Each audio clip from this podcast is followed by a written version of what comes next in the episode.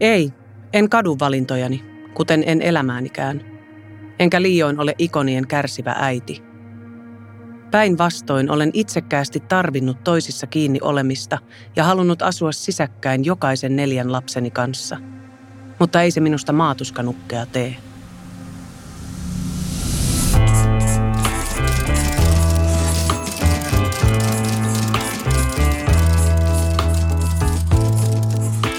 Tämä on Kristan lukupiiri.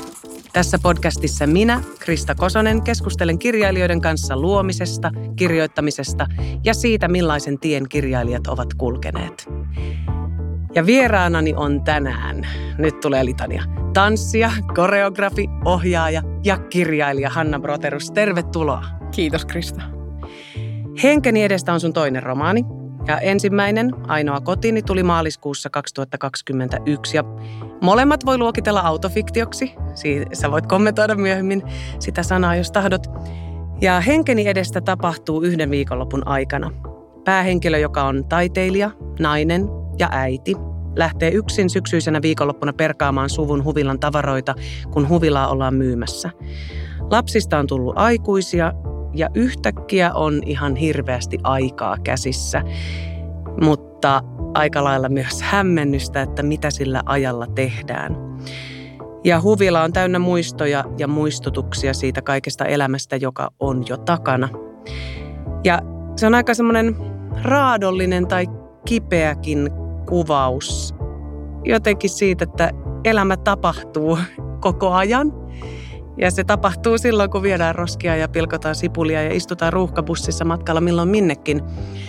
Ja sä käsittelet siinä paljon sellaista no, vanhenemista ja ehkä yksinäisyyttä ja vanhenevan ihmisen tai naisen kehoa ja kuolemaakin. Ja tässä kirjassa näkyy hieman eri teemat kuin ensimmäisessä. Niin millainen oli sun prosessi ensimmäisen ja toisen kirjan välissä? Ähm, siinä ei oikeastaan ehtinyt olla mitään prosessia. Et, et saman tien, kun mä sain sen ensimmäisen romaanin painoon, niin mä vaan muistan, että mulla oli semmoinen olo, että totta kai mä jatkan nyt. Joo. Ja, ja sitten tietenkin piti niin kuin, sopia, että sopiiko se kustantajalle, että saanko jatkaa.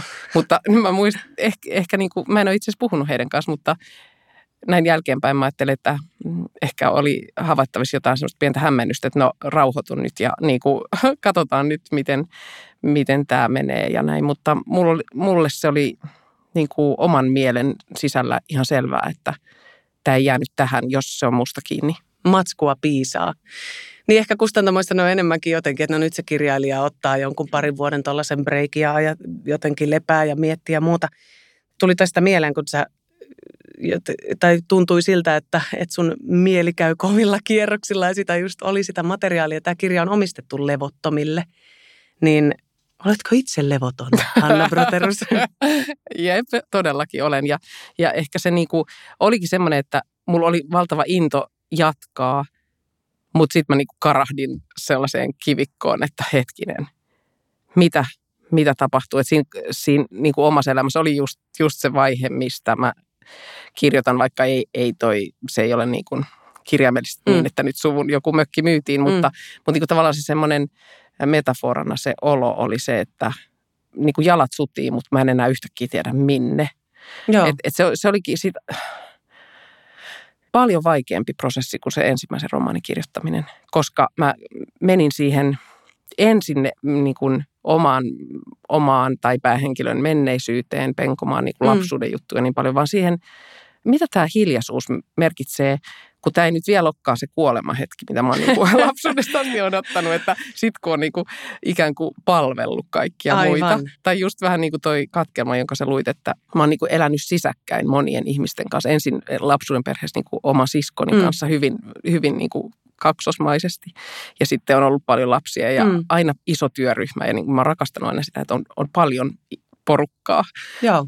Niin sitten se hiljaisuus on, on, se ei ole mitenkään helppoa. Kuljin pitkän ja kivuliaan matkan raivatessani menneen maailman juurakoita pois nykyhetken tieltä.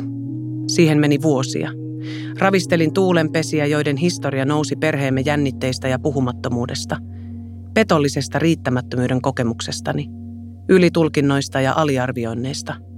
Periaatteista, jotka muuttuivat vallankäytöksi ja ties mitä. Tein tilini selväksi ja siitä seurasi vapautta. Nyt minua raivostuttaa, että tunnistan edelleen jälkiä vanhoista traumoista, vaikka samalla ymmärrän, etten voi elämäntarinaani vaihtaa. Mä haluaisin lähteä tällaisella iloisella teemalla liikkeelle, eli puhutaan vihasta. Koska tämä kirja nosti lukiessa tosi paljon tunteita. Ja mä huomaan, että mulla tuli semmoinen, semmoinen pieni niin kuin ärsyntyminen tai turhautuminen. Mä tunnistin paljon asioita itsessäni ja, ja tuli niin tälle päähenkilölle, että ei sun tarvii, ei sun nyt tarvii tehdä mitään tai ei sun tarvii uhriutua tai olla, ei sun tarvii olla syyllinen olo tai syyllistää muita tai tuntuu oikein sille tämmöisen hyvin kehollinen lukukokemus, koska oletettavasti, kun olet kehollasi teet töitä, sä hienosti niitä kuvailet niitä tuntemuksia. Kun sä lähdit kirjoittamaan tätä kirjaa, niin tiesitkö sä, että tästä tulee vähän ehkä semmoinen vihainen kirja? Ehkä jopa katkerakin vähän. Toi on jännä. Mä, mä en ole yhtään ajatellut, että se olisi varsinkaan katkera. En ehkä myöskään, että se olisi vihainen niin kuin kauttaaltaan. Tot, totta kai niin kuin viha on yksi perustunne ja se läikähtelee pitkin niin kuin jokaista päivää jossain muodossaan, mutta mä en ajattele, että tämä päähenkilö mm. olisi esimerkiksi vihainen niin kuin ensisijaisesti. Mm, Itse mä niin kuin koin kirjoittaessa paljon ja vähän niin kuin sillä mietin, että uh, onko tämä, että, että mulla oli niin kuin alakuloinen fiilis. Joo. Joo. Mut, no sitä siinä on ja sellaista mm. tyhjän huoneen. Mutta siis tämähän voi olla, kun se on, niin, se on sellainen kirja, josta varmasti hyvin monet löytää itseään. Niin tämähän voi kertoa jotakin minusta itsestäni tälleen kyökkipsykologina, että mua ärsyttää minussa itsessäni noi piirteet. Joo, se, mutta silloinhan taide parhaimmillaan toimii, mm. että se niinku heijastaa jonkun niinku kiilan itseen, että et, ah, ja, ja joo, niin. tiedän, toi niinku, tapahtuu helposti itselle niinku, milloin minkäkin taideteoksen tai joo. Joo, äärellä. Että, et, hienoa ja musta on tosi mielenkiintoista kuulla, koska sä oot mua nuorempi ja niin kuin eri elämäntilanteista. Miten se sulla resonoi? Kun mä, mä ymmärrän sen, että, että et, tai no ymmärrän, mutta et mulle ainakin se niin kuin 45-52 mm. vuodet oli semmoinen, totta kai joka vuosi niin kuin muuttaa itse, mutta siinä vaiheessa tapahtui joku semmoinen, varmasti myös tämä lasten kasvamiseen liittyvä Joo. Niin kuin muutos, että se se, se oli iso muutos. Joo. Mä oon jossain uhmajässä, mutta niin semmoinen aggressio, reaktio nyt. Ähm, mutta tässä on, on joku sellainen myös piirre, minkä minä ainakin sit huomaan, että mä liitän just naisiin ehkä ja sitten mua ärsyttää se nainen itsessäni, joka on sellainen vähän uhriutuva, joka tekee hirveästi ja sitten, ja on koko ajan se, että ei tarvitse, ei tarvitse, että en minä, ei tarvitse kiitosta tai apua, ja sitten samalla on vihanen siitä, että miksi te ette huomaa, että mä teen näin paljon, miksi kukaan ei tarjoa edes apua, vaikka sitä ei huoliskaan. mä tiedän, ja ristiriidastahan tuossa on kyse. Se mm. on niin kuin, ja sen tunnistan vahvasti kyllä. Kyllä. Mm. No onko sun mielestä jotain tuommoista tota, sukupuolista eroa tässä, just mitä sanoin, vaikka tämmöisessä jatkuvassa jossain metatyön tekemisessä tai jotenkin siinä asioiden toimittamisessa, vaikka kun on lapsia? On siinä tode, on todellakin, mutta, mutta mä samaan aikaan kun mä ajattelen, että siinä on tosi paljon eroa, niin mä niin kuin en haluaisi, en haluaisi sanoa niin ja, ja niin kuin tunnen paljon miehiä, jotka eivät ole mm. sellaisia. Ja se on jännä, että myös, myös miehiltä mä oon saanut palautetta. Y- yhdeltä mieheltä tuli sellainen palaute, että hän kuuntelee nyt tätä toista kertaa tätä Henken edestä romania. Ja hänen on pakko varata terapia-aika. Että tässä on niin paljon sellaisia asioita, että hän ei koskaan, koskaan kehdannut edes itselle tunnustaa. Joo. Että hän niin kuin isänä kokee niin paljon samoja fiiliksiä. Okei. Okay. Mutta mut, mut sitten sit taas mun oma isä, joka niin kuin, joka aina niin kuin kaikkien mun teosten äärellä ja ensi jälkeen kysyy, että mikä tässä oli tämä juoni. Niin nyt kun tässä on ikään kuin, niin kuin tarinallinen mm. tuommoinen lanka kulkee, että, että nainen lähtee mökille. Ja, niin, niin mun isä kauhean riemastuneena soitti, että, että kiitos, että tosi hyvä kirja. Ja mä soitin heti mun pikkuveljelle ja sanoin, että me ostamaan se kirja, koska tämä kertoo sun kesämökistä. No niin, jokaiselle jotakin. Onko tämä muuten, Kyllä. mä että mä en nyt halua mitään kysyä just, no mikä nyt on sinun e-, e-, elämästäsi ja näin. Mutta Kysy vaan. Em, hirveästi kiinnostaisi, en kysy. Mutta mä kysyn sitä, että, että se palaute, mitä sä saat, niin ihmiset varmasti olettaa, että on sanasta sanaan sun elämää, sun läheiset, sun kaikki on tapahtunut juuri näin. Niin onko se niin? Joudutko paljon selittelemään tai vastailemaan sukulaisille, vihaisille sukulaisille? No osittain mä niinku kuulen, että sitä ei edes kysytä multa, vaan se on oletus. Mm. Ja ei sillä oikeastaan mulle mitään väliä, koska niinhän niinku, musta must se on ihan hauskaa, että, että, tai että jokainen saa ajatella niin kuin ajattelee. Mut e, mutta ei, esim, ei esimerkiksi tämä romani ole niin kuin, siellä ei niin kuin, semmoisia paikkoja ei ole, vaan ne on niin kuin, ähm, mielikuvituksen rakentamia, jotka tosin niin kuin koostuu monista paikoista mun lapsuudesta. Ja siellä on niin kuin mm. lähi, läheiset ihmiset kyllä tunnistaa sieltä paljon asioita. Ja, ja päähenkilöllä on neljä lasta, jotka mm. on aikuisia. Kyllä, totta kai siellä on niin kuin paljon mm. semmoista, joka on niin sanotusti totta, mutta, mutta mikä on totta? Aivan. Ja, ja asiathan on, jokaisella on ikään kuin se oma totuus. Että on, ja... joku tapahtuma on, joku paikka on noin, samat ihmiset olleet paikalla, mutta kaikki on kokeneet sen ihan eri tavalla. Niin ja tässä me niin kuin kaksi taiteilijaa tiedetään se, että taidehan nimenomaan niin kuin avaa meille sen mahdollisuuden, että me uskotaan tähän, mitä me mm. tehdään. Ja me voidaan silti olla niin kuin jonkun toisen mielestä jossain mielikuvitusmaailmassa. Tai että, että kuka on sanomaan toiselle, että toi ei ole totta sulle. Mm tämä, kun sä puhuit ristiriidasta ylipä, tai mainitsit sen, niin tämä on hyvin ristiriitainen siinä ikään kuin, että asetelma on hyvin rauhallinen. Vapaa viikonloppu yksin, ei kiireitä. Ja silti tässä on hirveä sisäinen tempo, mutta myös semmoinen jotenkin, että siivotaan paljon ja hinkataan ratilla. että, että miten sä rakensit näitä ristiriitoja tai oliko sulla sellainen ajatus vai tuleeko se sitten vaan luonnostaan, että tässä ei ikään kuin ole sellaista levollista hetkeä? Mm, se, se kyllä varmaan on sellainen niin kuin tietynlainen mun sielun maisema, että mun on tosi vaikea edelleenkin ja se on mulle vähän niin kuin vaikea myöntää, että just kirjoitettua niin jo yhden romaanin siitä, että, että niin kuin juurakko irti ja niin kuin opettelen armollisuutta, niin ja monet onkin jotenkin sillä ollut, että ah, nyt sä oot varmaan, sulla on varmaan ihana helppo, kun sä oot niin kuin käsitellyt. Mutta kun eihän, niin kuin, se on vaan enemmän sitä, että niin kuin on sytyttänyt valot niihin mm. huoneisiin mm. ja koittaa hyväksyä, että okei, mä oon tämmöinen ja mä olen levoton. En mm. mä sitä voi niin kuin kiistää ja johtuu se sitten mistä tahansa geeniperimästä tai jostain mm. toteamattomasta ADHDsta, mikä on ehkä ollut aina. Mutta et, et Älä se... hoida sitä, kun tulee en kirjoja. Mä, joo, en mä enää viitti hoitaa. Antaa olla. Kaikesta ristiriitaisuudesta huolimatta juuri vanhemmuus on antanut pitkäaikaisimman merkityksen elämälleni. Enkä tullut pitkinä ruuhkavuosina juurikaan ajatelleeksi valintoja oman tulevaisuuteni osalta – Ehkä onnistuin huijaamaan itseäni salakavalasti ja ajattelin palaavani nuoruuteni elämänpiiriin kuopukseni tultua täysi-ikäiseksi. Ehkä vain unohdin, että tulen olemaan keski-ikäinen nainen pudotessani takaisin vapaaseen maailmaan.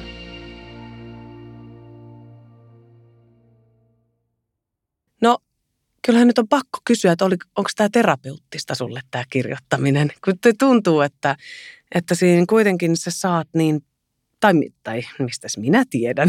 Mutta siis no. tu, nyt mä laitan just näitä, mä, mä mm. niin kuin puhun sulle niin kuin ne olisivat sanasta sanaan sinun tunteitasi. Mutta onko tämä no, terapeuttista? On, onhan ne. Niin. Niin kuin, eihän, niin kuin, et, et, en, ei tämä ole oma elämänkerta, mutta ei tämä myöskään satukirja. Mm. Että se on niin kuin, tai satukirja, mutta siis sillä, että, että se...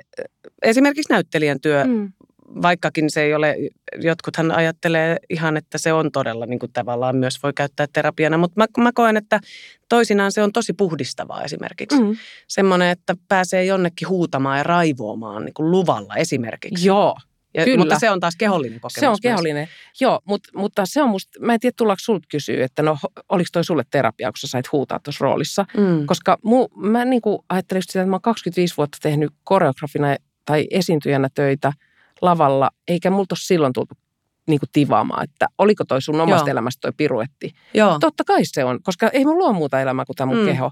Niin kun mä kirjoitan niin samalla tavalla, eihän mulla ole mitään, en mä ole kukaan muu. Mä voin leikkiä, että mä oon joku mm. naapurin mm. tyyppi, mutta loppupeleissähän mä olen mä. Mm. Joten mä en tajua tavallaan, että mistä se kysymys tulee, että onko toi nyt sinä. Mm. On se minä. Mä oon allekirjoittanut, mulla ei ole mitään peiten nimeä tai mitään. Että Se on Mm. niin kuin mun kirjoittama kirja ja Onko se ollut muuten joillekin sun ystäville vaikka, tässä on muuten ihanasti, täytyy sanoa tässä, kun ystävyydestä aloin puhumaan, että tässä hirveän kauniisti kuvataan naisten välistä ystävyyttä.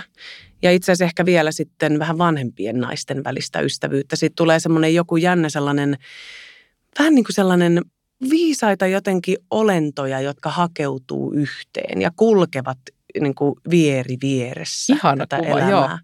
Joo. Joo, niin, niin onko sulla tullut sellaista kommenttia, että joku ystävä on vaikka ollut, että Hanna, että ai sä ootkin tällainen tyyppi. Tai jotenkin tulkinnut sua tämän, näiden sun kirjojen perusteella. tavallaan kahdenlaista, vähän sellaista, että on jo, joiltain niin mun läheisiltä ystäviltä, että et hei, kyllä mä oon aina tiennyt noin kaikki jutut Mm. mm. susta, vaikka et sä oot puhunut niistä. Joka on tuntunut ihanalta, koska niinhän me kyllä, kyllä se on niin, että me vaistotaan. Ja jos se on niin kuin sellaista Mm. Rakkaudellista vaistoamista, niin usein se on oikea, ollaan oikeassa. Tai Joo. niin tavallaan, jos, jos nyt voi olla oikeassa, mutta että ei, ei semmoisia salaisuuksia, niin kuin, ei niitä voi oikein peittää. Joo. Ja, ja sitten jotkut on ollut kyllä vähän sillä, että huh, en mä ole tajunnut, että sä niin kuin kannat tollaisia juttuja. Mutta toi ystävyys on, on niin kuin musta keskeinen teema tuossa ja, ja se, Joo. on, se, on niin kuin, se on ihan aidosti mulle niin kuin totta ja se on jotenkin semmoinen, jonka puolesta mä haluan liputtaa. Että niin kuin, ja se on ehkä vasta nyt tällä vanhemmiten niin kuin ruvennut tuleen, tai mä oon alkanut niin kuin todella tajuta sitä, että kuinka tärkeitä toiset naiset Mm. on ja se meidän välinen vertaistuki ja semmoinen myös just, että mun rakas ystävä Kaarina Kaila, joka piirsi ne perhoset Joo. tuohon kirjaan, niin, niin, tota, niin meillä on joku aivan sellainen sataprosenttinen sielun yhteys. Joo. Eikä, enkä mä ajattele, että hän on mua todella huomattavasti iäkkäämpi. Joo. Niin kuin, Joo, se oli tosi ihana. Mm. Mua on aina häirinnyt, kun vaikka meidän alalla paljon kysytään tai puhutaan, että onko kilpailua ja miten niin naisten välillä. Mä en ole ikinä kokenut, mä oon aina kokenut jotenkin, että naisilla on sellainen, että on, on joku sellainen yhteinen kokemus ehkä, mitä sitten, ja ollaan niin toinen toistemme tukena. Musta on aina ihana, kun niitä tarinoita myös kirjoitetaan, eikä sellaisia jotenkin ki- kilpaillaan samasta miehestä tai jotain tällaisia naistarinoita. Ainakin niitä niin kuin jotenkin tunnistan, niin tässä mä tunnistin. Um, millaista, tai oletko sä lähtenyt ha- tavoittelemaan jotain tunneelämystä tai oivallusta tai sellaista, tai onko tässä joku manifesti? No ehkä semmoinen niin kuin, mm, itselleni tärkein asia tai kiteytys tuossa kirjassa on se, että et ei kuolema ole iso tapahtuma, vaan elämä on. Et, et, täm, tämä on ihmeellistä. Että se, se kuolema on joka tapauksessa jotain, mitä me ei voida ymmärtää eikä tietää. Aika kulkee koko ajan joka tapauksessa. Mm. Mm. Semmoinen sen murehtiminen, että mitä sitten kun, niin, niin mä ainakin ha- haluan haluan yrittää oppia sitä, että mä olisin tässä. Joo. Sepä, sepä onkin sen, kun oppisi. Ja varsinkin tässä hullussa maailman Niin. tilanteessa ja ajassa, niin kun me ei voida tietää, Niin. niin, tuntuukin niin kuin yhtäkkiä kauhean oleelliselta katsoa jotain toista ihmistä silmiin. Tai, tai vaan niin kuin Joo. olla totta. Tämä osui mulla myös johonkin sellaiseen, mitä mä en ole ikinä aiemmin, nyt tästä tulee tämmöinen, tota, saanko puhua hieman 40 kriisistä, niin Saat. Mutta, mutta semmoinen, että en, en ole niin kuin aiemmin kokenut sellaista, että, että elämä on todella lyhyt. Ja totta kai siihen vaikuttaa just kaikki maailman tilanne ja näin, mutta se on ollut mulla nyt läsnä se tunne tässä Mm. viimeisen puoli vuotta. Ja mä täytän ensi vuonna 40, niin, niin mä että onko tämä, tämä on nyt se, nyt se iski. Tämä on se elämä. Tämä, Niin, ja niin täm- mutta joo, myös, että tämä on se kriisi. Niin, Siis se, että, että herää aamuisin ja jotenkin miettii, että elämä on lyhyt ja on vähän niin kuin alakuloinen. Tervetuloa. Oi, Tervetuloa, joo, Krista. joo, ja mä kuulin, Joo. että, että, se, tota, että se saattaa lähteä pois, mutta sitten mutta se saattaa myös niin kuin jäädä ihan, ihan pysyväksi ystäväksi. Että täytyy nyt vaan olla silleen surun tuttu. kun mä, mu- anteeksi mä sanon tosta vaan, että Mm. kun mä, mu- tommonen toinen niin kuin vastaavanlainen taitekohta, mä muistan, kun oli, mä olin 11 ja mulla alkoi kuukautiset. Ja mulla oli jotenkin siinä just ennen kuin ne alkoi, niin semmoinen ollut semmoinen, että ää, outo semmoinen niin kuin surumielinen fiilis. Mm.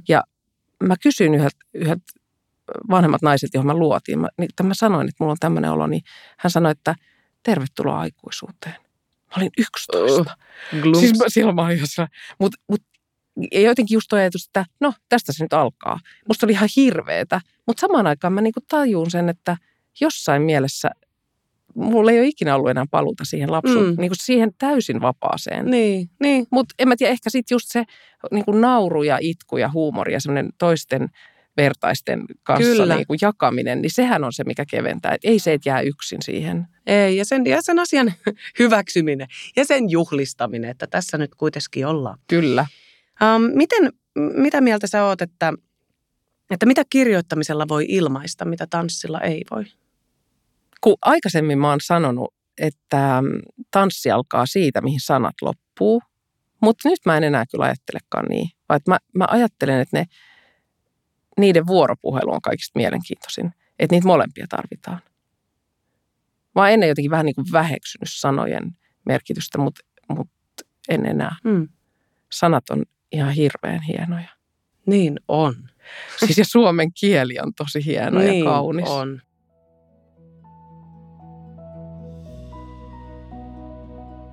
Revin mantelipussin auki hampailla, tyhjennän sen ja lisään purkin pohjallisen ruishiutaleita joukkoon.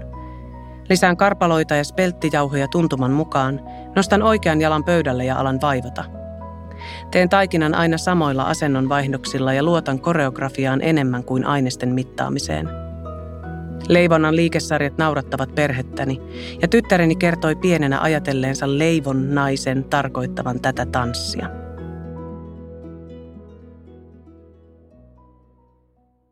Mua kiinnostaa se kirjoittamisen prosessi ja ihan konkreettisesti, miten kirjailijat kirjoittavat kirjansa. Tapahtuuko se sulla niin, että kun sä istut siihen koneen ääreen, niin se ikään kuin se vaan tulee sinusta ulos. Kuinka paljon teet sitä ajattelutyötä ennen ja kuinka paljon se ajattelutyö on sulle fyysistä? Teetkö sä sitä esimerkiksi kävellessä? Tämä jotenkin, mulla tulee tästä, tätä kirjaa lukiessa sellainen olo, että tämä on jotenkin niin virtaava. Ehkä sitä voisi, tai sitten mä vaan pilitän nyt omia ajatuksiani siihen, mutta kun sä oot tanssija ja sä oot koreografi, niin se kirja myös tuntui siltä ikään kuin, että se on koko ajan liikkeessä. Se on oikeastaan niin kuin, musta tuntuu, että mä, mulla on joku sellainen, että se istuminen, se tietokone niin kuin hylkii mua. Että sit vasta kun mun on ihan pakko, niin sit mä istun ja sitten mä niin kuin kirjoitan. Ja mä kirjoitan aika nopeasti. Johtuuko se sun mielen levottomuudesta vai johtuuko se sun tanssijan kehosta, joka ei, ei malta istua? no, no ähm, kyllä se mielenlevottomuus niin kuin sen a, sallii, koska sitähän voi just mm. ö, niin kuin, musta se kirjoittaminen on ajattelemista ja se on hauskaa. Silloin aina joskus olikin, saa niin kuin sellaisia hauskoja kokemuksia siitä, että, että se mieli saa olla levoton. Mutta sitten jos se kehollinen levottomuus ei anna rauhaa, niin sitten on pakko vai, ainakin mm. vaihtaa asentoa tai huonetta tai joo. No ylipäänsä mua kiinnostaa hirveästi se, että kun sä olet koko ikäsi tehnyt keholla töitä ja, ja nyt sitten, että se on niin erilaista se vain istua alas ja, ja, ja sormen, sormet tekee sen työn, niin miltä se ihan konkreettisesti tuntuu sun kehossa? Se tuntuu sillä vaikealta, että mun on pakko, niin kuin, vähän, musta tuntuu, että vähän niin kuin, että mun pitää ihan niin kuin katsoa semmoiseen kaleidoskooppiin ja niin kuin keskittää kaikki jotenkin siihen yhteen ja sitten vaan niin kuin antaa sen aueta. Mutta mua niin kuin saman aikaan ärsyttää se tapa, että mm. se täytyy olla semmoista, voinhan mä seisten tai makulta kirjoittaa, mutta se jollain tavalla, mm, mun on esimerkiksi, tai oli ihan mahdotonta aamulla sillä että syödään aamupala ja sitten ruveta kirjoittamaan. Mun on pakko ensin niin purkaa sitä energiaa liikkeeseen ja sitten vasta aloittaa kirjoittaminen. Okay. Niin sitten sit mä niinku... Mutta kyllähän se semmoinen kehon väsyttäminen, jos mä ajattelen ihan omaa ammattia, niin kehon väsyttäminen hän avaa myös mieltä. Tai jotenkin Kyllä. purkaa niitä jotain sellaisia, jotain jännitteitä tietenkin ja jotain sellaista puristeisuutta. Joo. Että sen takia usein niin lämmitellään ennen teatteriesitystä tai teatterikorkeakoulu alkaa liikeäänijaksolla, jossa Joo. vaan kolme tuntia päivässä niin kuin huudetaan ja Joo. juostaan. Just niin. Että kyllä siinä on ihan joku, on, vaikka silloin ei tunnu, että tässä on mitään järkeä, mutta kyllä siinä on. Mutta sitten kun vetää tuollaisen äitiys, niin kuin tuollaisen niin kuin mm. 20 vuotta sellaisen maratonin, niin, joka on semmoista huutamista ja juoksemista mm. tavallaan koko ajan. Ja sitten putoo siihen sellaiseen, että nyt mä oon tässä ja nyt mun pitäisi istua paikalle ja kirjoittaa, niin se ei niin kuin, että, että musta tuntuu, että sieltä täytyy sillä niin kuin, se vaatii tietynlaista semmoista kehollista virittäytymistä, Joo. että pystyy olemaan rauhassa. Joo. Miten sä ajattelet sun identiteetistä, että, että oletko sä tanssia tai, tai oletko koreografi vai oletko kirjailija vai ajatteleksä, sä, että sä teet luovaa työtä ja sitten on vaan erilaisia väyliä? Joo, kyllä mä niin ajattelen nyt, että musta tuntuu vähän hassulta tai vaikealta edelleen sanoa, että mä olen kirjailija, mutta silti mä oon niin kuin lapsesta asti kokenut, että mä sielussani olen tanssia. Vaikka mä en ole niin kuin saanut tanssien koulutusta. Mä oon saanut koreografin koulutuksen ja tanssinopettajan koulutuksen. Et tanssimiseen sinänsä ja kirjoittamiseen, ei, mulla ei ole jotain korkeakoulutodistusta, mutta mm. mitä väliä. Mm. Et mä, kyllä mä niin kuin ajattelen, että mä oon taiteilija ja mä mm, saatan ruveta valokuvaamaan seuraavaksi. Tai että ei, mm. mä, toi asia ei ahdista mua Joo. yhtään. Eikä se tuo sulle sitä, tai ehkä se just tuo sitä levottomuutta ikään kuin, että, että moni asia kiinnostaa. Moni asia kiinnostaa, joo. joo, joo. Mä itse asiassa tota, kysyin ihan sen takia, koska mä olen hyvin vahvasti identiteetiltäni näyttelijä. Ja mä tajusin sen teatterikorkeakoulussa, että että jotenkin, että miksi mulla ei ole tällaista kiinnostusta kuin joillakin. Mä huomaan, että jotenkin siihen dramaturgiaan tai ohjaamiseen. Niin että, että se voi olla myös sellainen, että mä, olin, mä huomasin vaan siellä, että ahaa, että mä oonkin ihan vaan näyttelijä. Ja se on pysynyt. Mielenkiintoista. voi laajata tästä vielä niin, vaikka mihin suuntaan. Tässä sä teet podcastia. Että tavallaan sä et ole nyt ihan näyttelijä. Tai niin, sitten sä näyttelet tosi... nyt on. Niin, tota, aina, niin, ei, niin, niin, näyttelet sä nyt mulle. Koska... On kirjafani. Niin. Mm. Niinpä. se on mun identiteetti Mutta se on hassua myös, että miksi, miksi ne on niin tärkeitä meille ne niin kuin ulkoapäin tulevat määrittelyt. Niin, semmoinen ja myös vähän sellainen, ähm, että pysy nyt lestissäsi.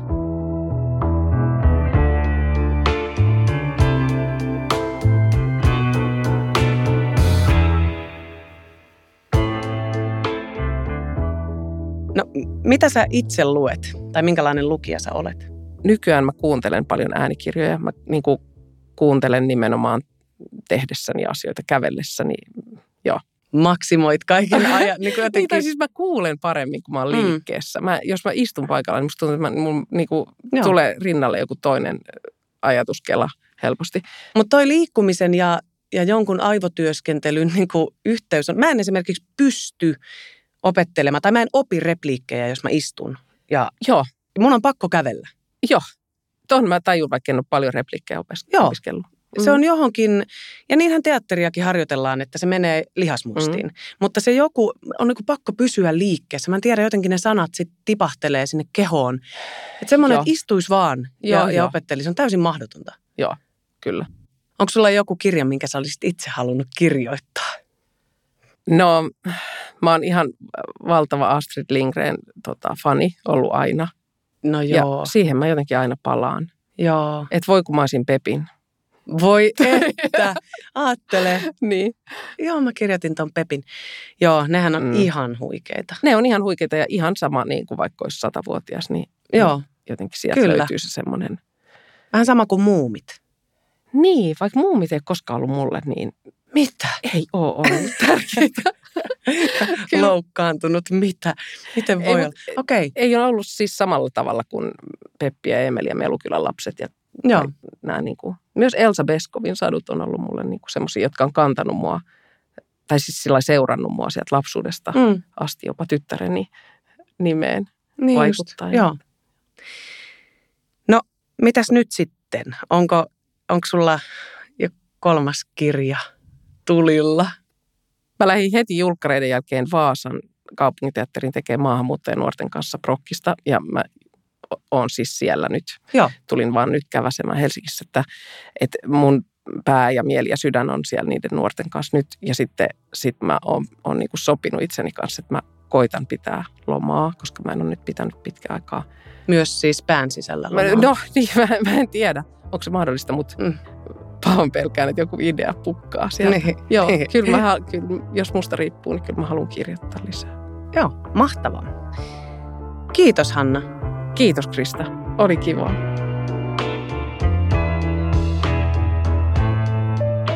Kuuntelit Kristan lukupiiri-podcastia.